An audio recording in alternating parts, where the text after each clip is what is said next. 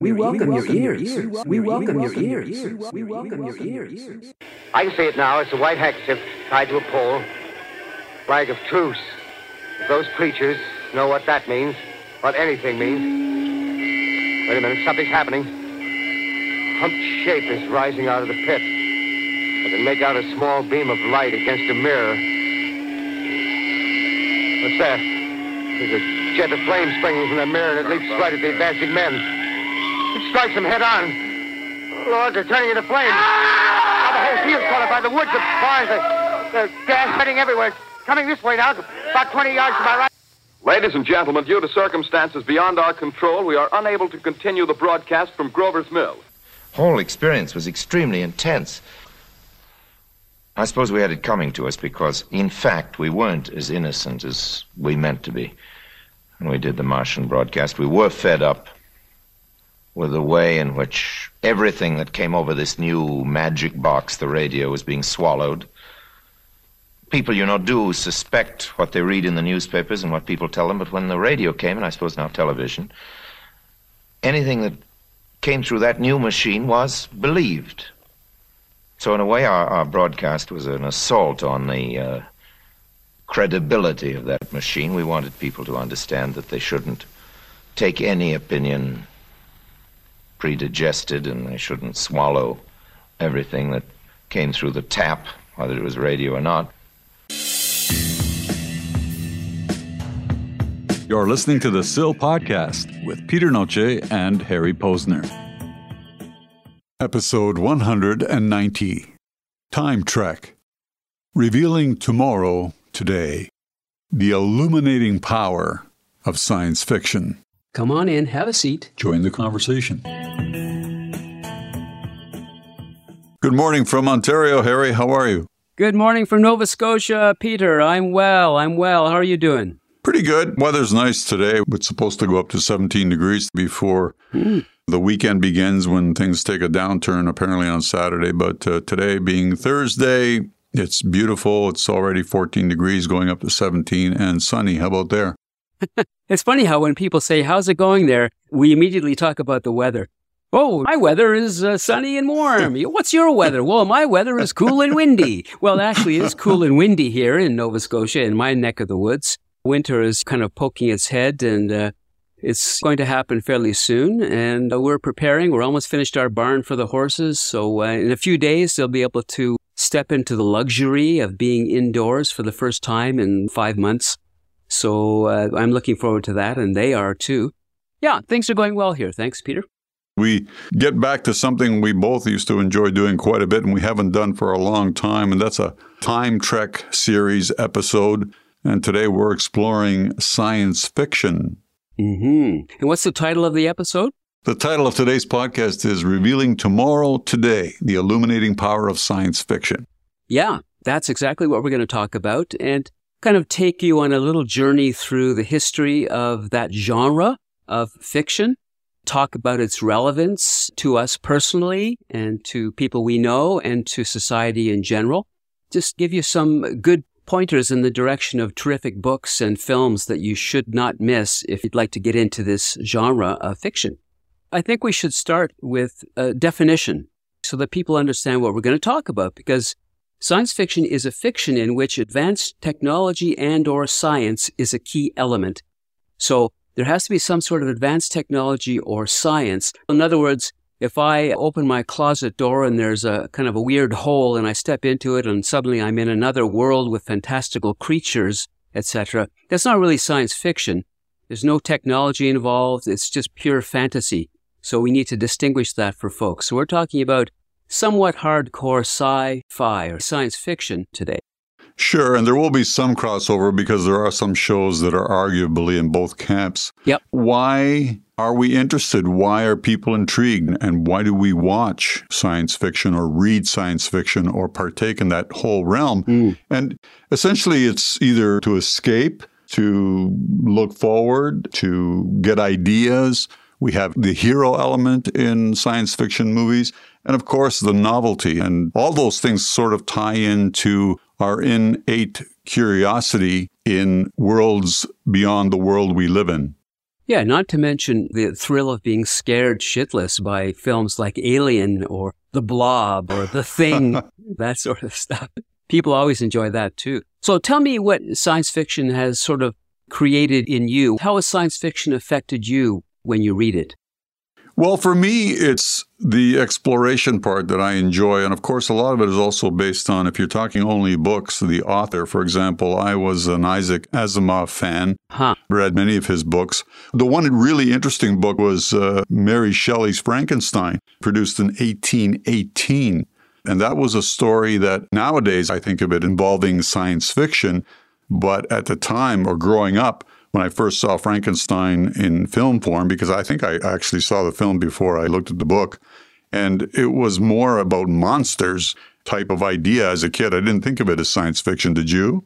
Not really. And the fascinating part for me about Frankenstein, the book, was the sort of sensitivity towards the monster that is not so much in films that I've seen. Frankenstein's monster comes off as this very empathetic, sad victim in a way of a mad science, a mad scientist. And the interesting thing too about that story, Peter, published in 1818, Mm-hmm. was that a couple years prior to that, in 1816, Mary, her brother Percy, and Lord Byron, they actually engaged in a competition to see who could write the best horror story. So it was supposed to be a horror story. So after a few days, Mary Shelley was inspired to write this book based upon an imagination of a scientist who creates life out of lightning and basic technologies that she could imagine at the time. And so she wins the bet ultimately at the competition. But really, it's the first, you could say it's the first science fiction book of its kind ever written back in 1818 because it uses science. It's a scientist who creates the monster. And science gone wrong is a theme that has echoed throughout the genre of science fiction in books and in films right to the current time period. hmm And just as a side note to the story, even though the book was published in 1818, it was published under an anonymous author. Her name actually didn't appear until, I believe, 13 years later, 1831. Right. I don't know the details as to why. I don't know if you do or not, but as I said, it's just a side story. Yeah, I don't know the details, only that uh, many women wrote in those days under a pseudonym because it was looked upon askance. This was not women's role to be writing books.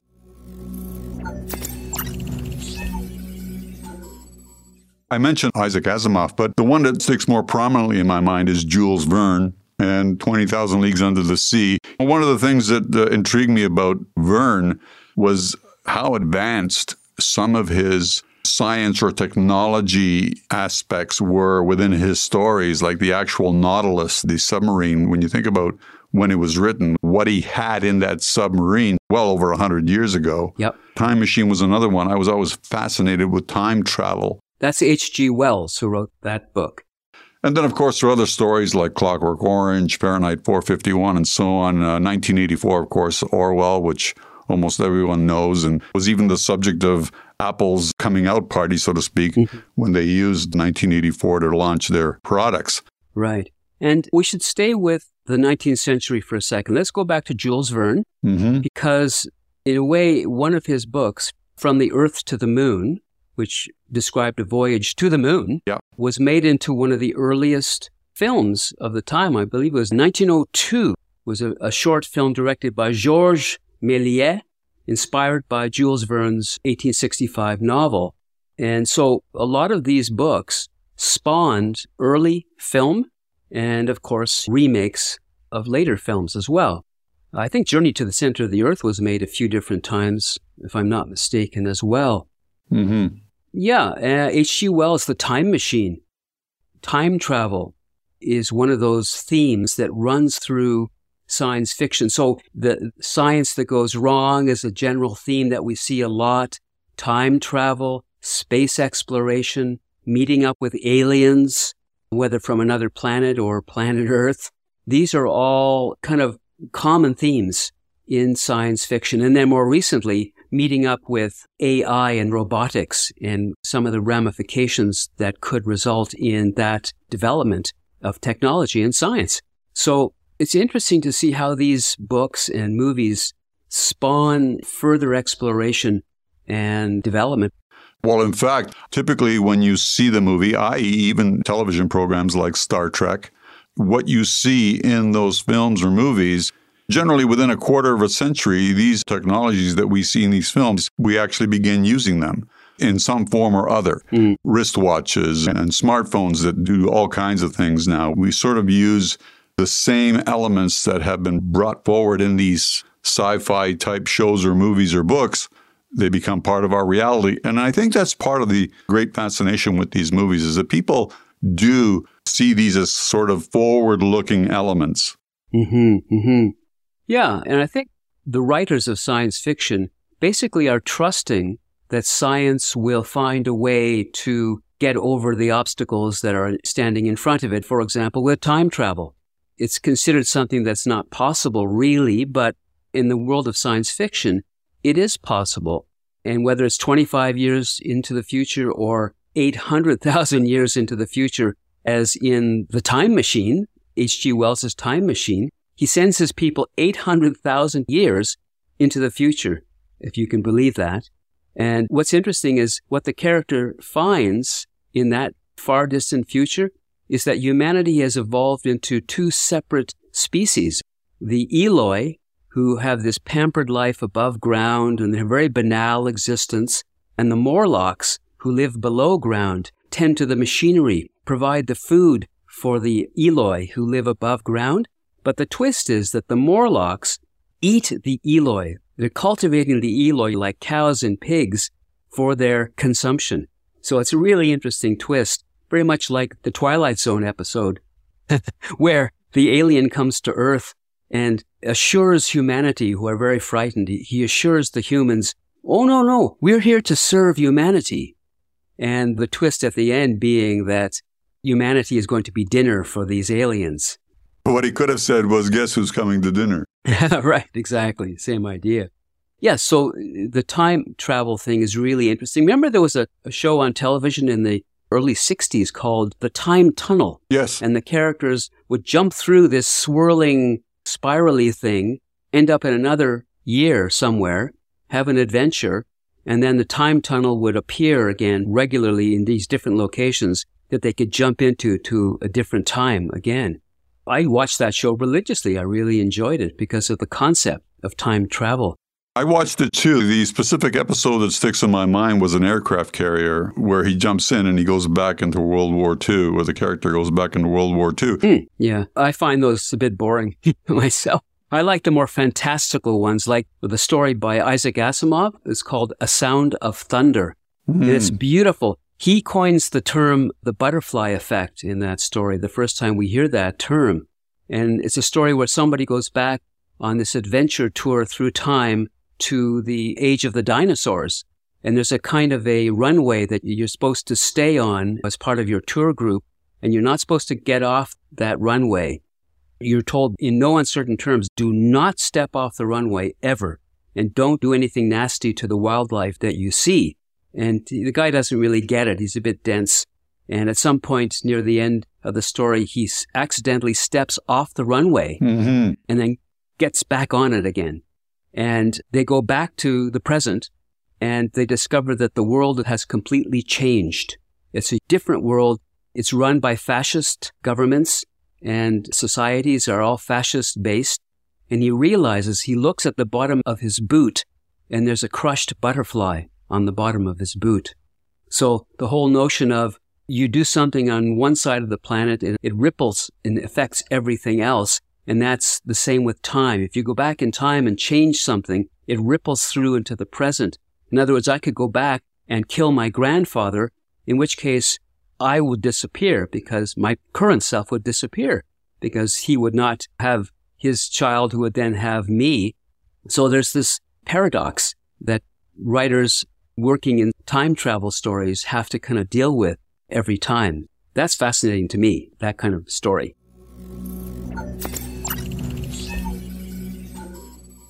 Despite all these fantasy laden or way out there ideas, it's interesting to me how the same basic themes seem to be inculcated within these films or books. And it's always about mankind being at the center of it and generally being projected as the good guy because there's always this good guy, bad guy theme in a lot of these movies. Yep. And even the story you mentioned about the underground and the above ground, you could almost say upper class, lower class. Mm-hmm. And what you were also talking about when you said, well, that's a little bland for me. I like the more out there ideas projected on film or books. This is where I differentiate the level of interest in these movies. I think people who have what you described are much more into science fiction as a genre than people who just watch it out of curiosity or entertainment. Oh, sure. When you read Arthur C. Clarke's Childhood's End, that novel, which I've read a number of times, I keep coming back to it. Mm. To me, it's such an incredible book. It also reminds me of The Day the Earth Stood Still, that 1950s film. It's about how these aliens come to Earth and they hover in these gigantic spaceships. They cover the entire planet like a cloud. And it's clear that they're vastly superior and much more powerful than any Earth technology or weaponry. And so they basically say, you know, we're going to annihilate the Earth within X amount of time unless you get your shit together. Basically, mm. they, yeah, they put an ultimatum to the planet. Get along and figure it out, etc. And the same in the day the Earth stood still the emissary from the alien world, played by Michael Rennie, I believe, the actor, he says the same thing. And he says, We're going to give you a little demonstration of our power if you don't believe it. And what he does is he stops time for something like an hour. Mm. And you see suddenly cars stop. People are frozen with in position with a milkshake half lifted to their mouth. Everything is frozen except for one person who's been given as the witness to see the power of these aliens. And then he unfreezes time. So these are the kinds of sort of fantastic ideas that emerge from the minds of science fiction writers and producers of these films. I love that film, The Day the Earth Stood Still. Yes, I know that one very well. I'll just ask you a very simple question to sort of change the direction of this conversation a little bit. Yeah. So, in general, if you were given a choice between watching a well made, for example, biopic on a famous historical figure or a person that exists even in the present, where you're going to get some detailed and very comprehensive information and so on, exploration of this person, their lives, versus something very sci fi, which has no connection to any known individual, that explores all those things that you discuss, the fantastical, to use that word, the wonderment, and so on. Which movie would you choose to watch? Well, the fantastical one. That is, that's my nature. I'm a bit of a dreamer. And so I like to dream of possibilities and strange and wonderful worlds and that sort of thing. So when I watch a movie like Blade Runner, for example, which I think is one of the greatest movies ever made, it's an incredible film. Mm. The visual world that's created as a future that's not that far in advance, actually.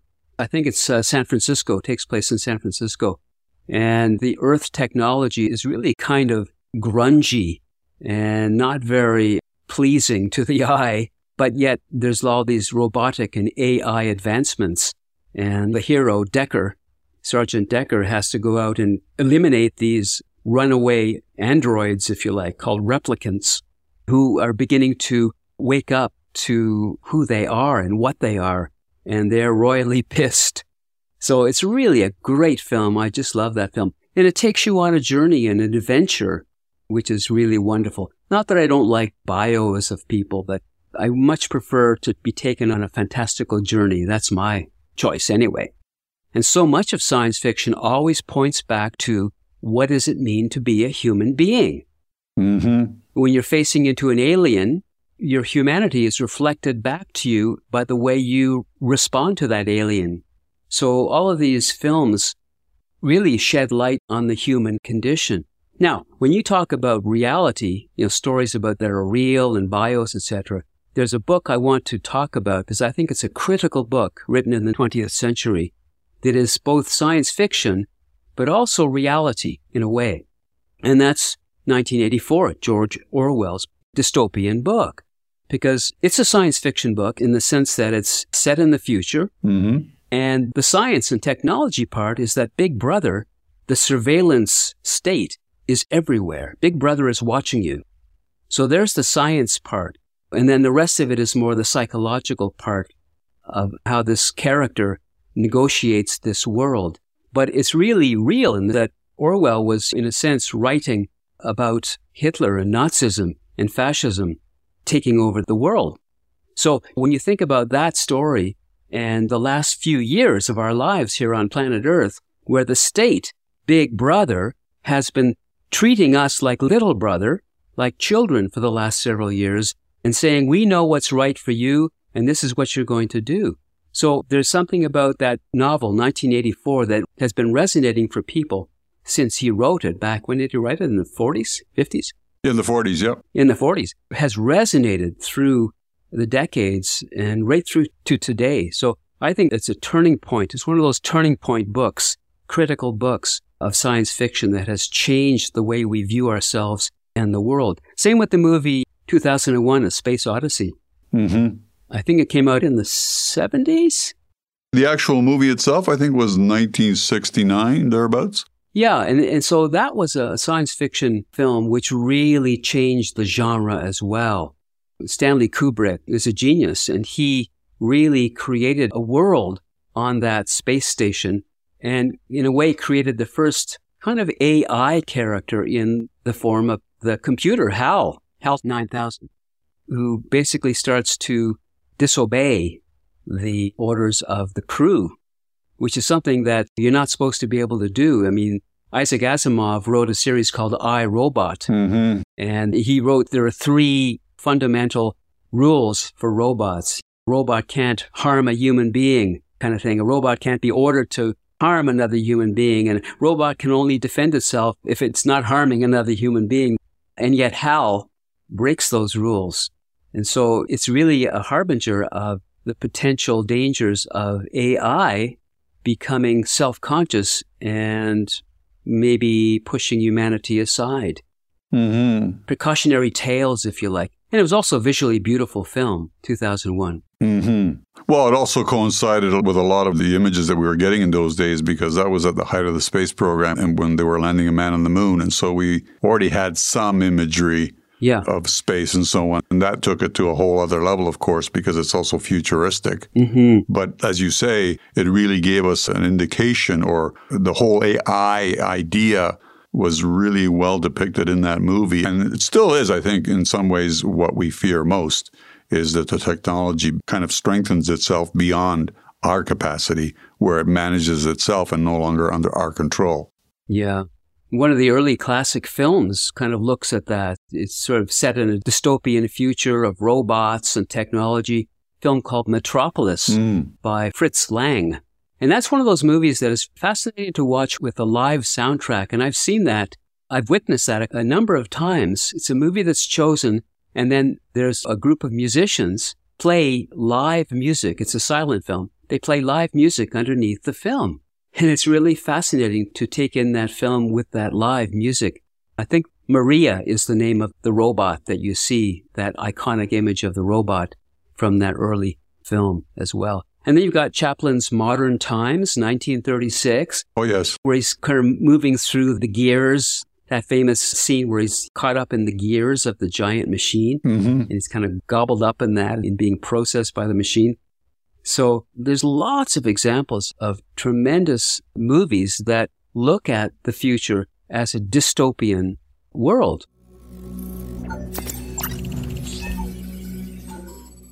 all the crossovers, the creativity, the art, the technology, all sort of aimed ultimately at how it affects us, humanity. Yeah, and how we are evolving or need to evolve in the face of these things.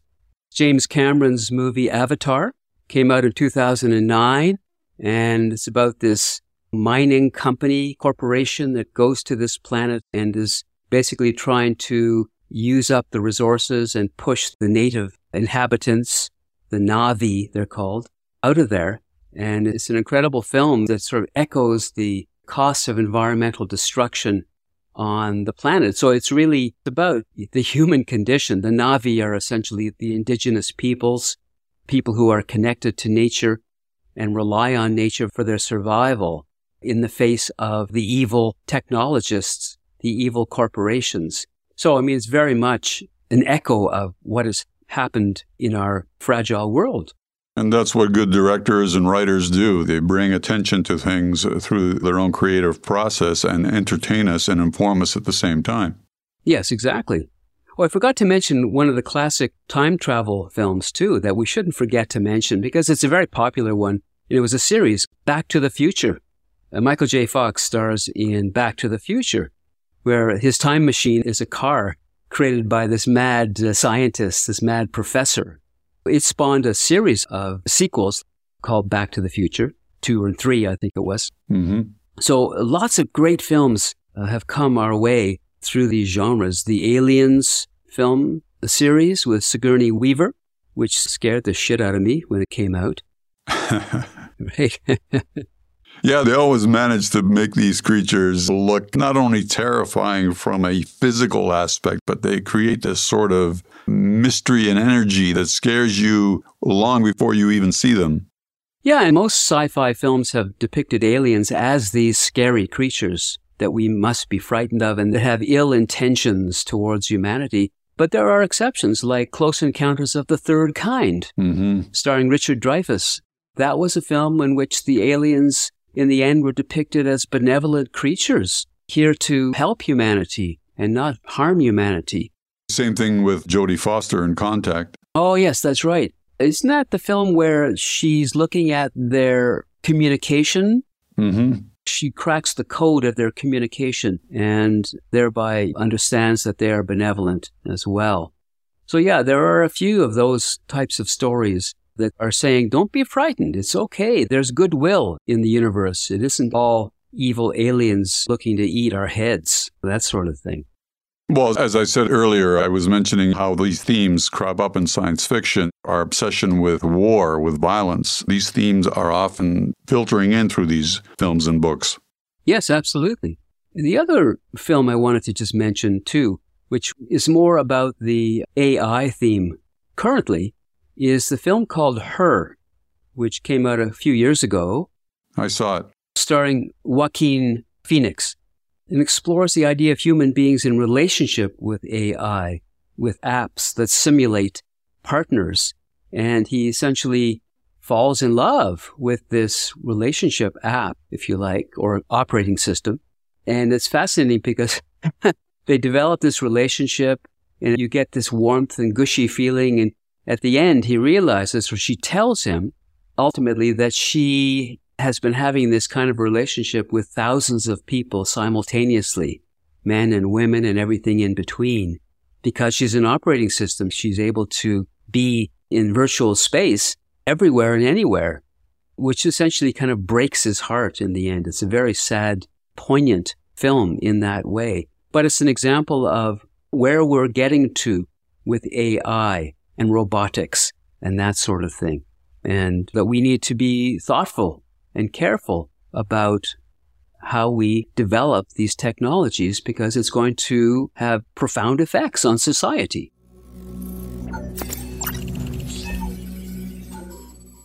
You mentioned in a conversation, you asked me what I thought or anyone that I knew thought of sci fi. So I posed this question to my partner, and Phyllis is into sci fi more than I am in some ways. And I just asked, why do you like it and what does it do for you?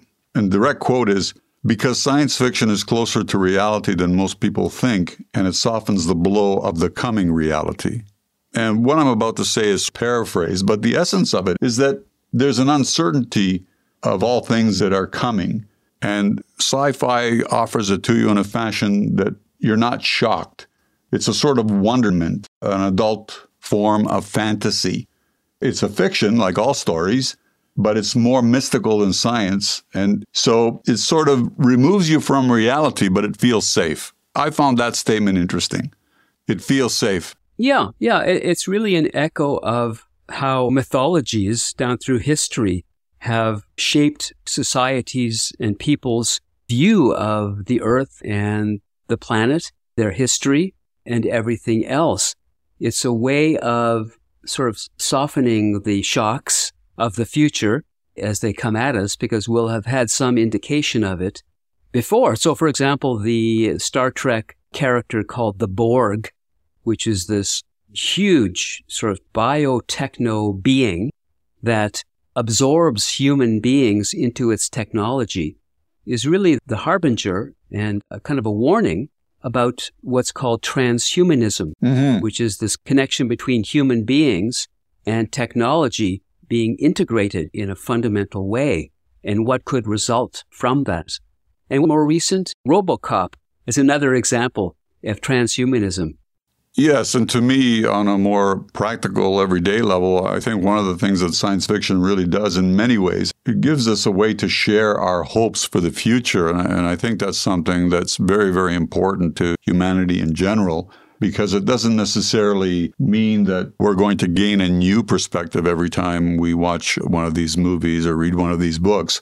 Can you think of any science fiction book or movie or show that you've watched that ends on a hopeless note? Oh, yeah, tons. Think of Planet of the Apes. My God. And he's looking at the Statue of Liberty buried in the sand. The apes have taken over Earth. There's numbers of them.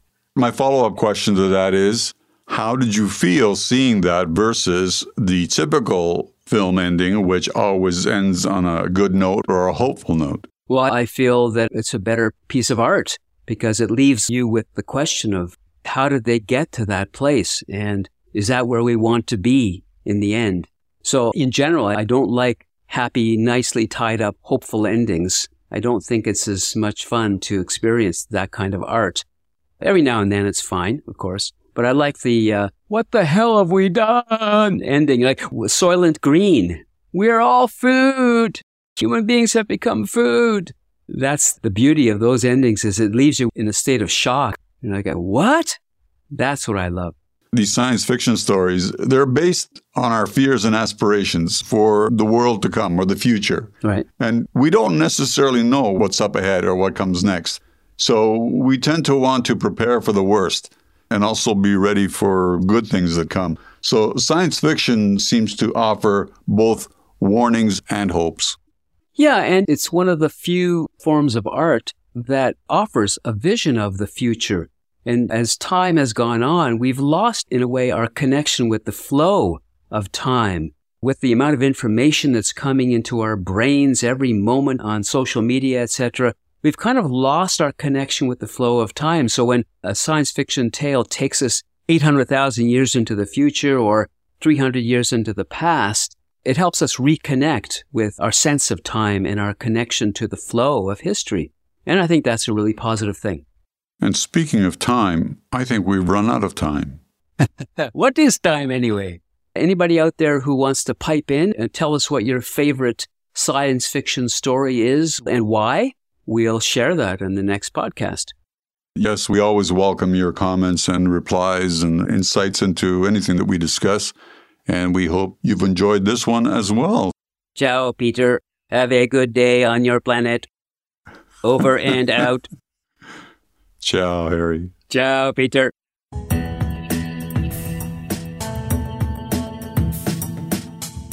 The SIL Podcast is a Connecting Dots Media production, available at thesilpodcast.com. Thank you for your donation to the SIL podcast.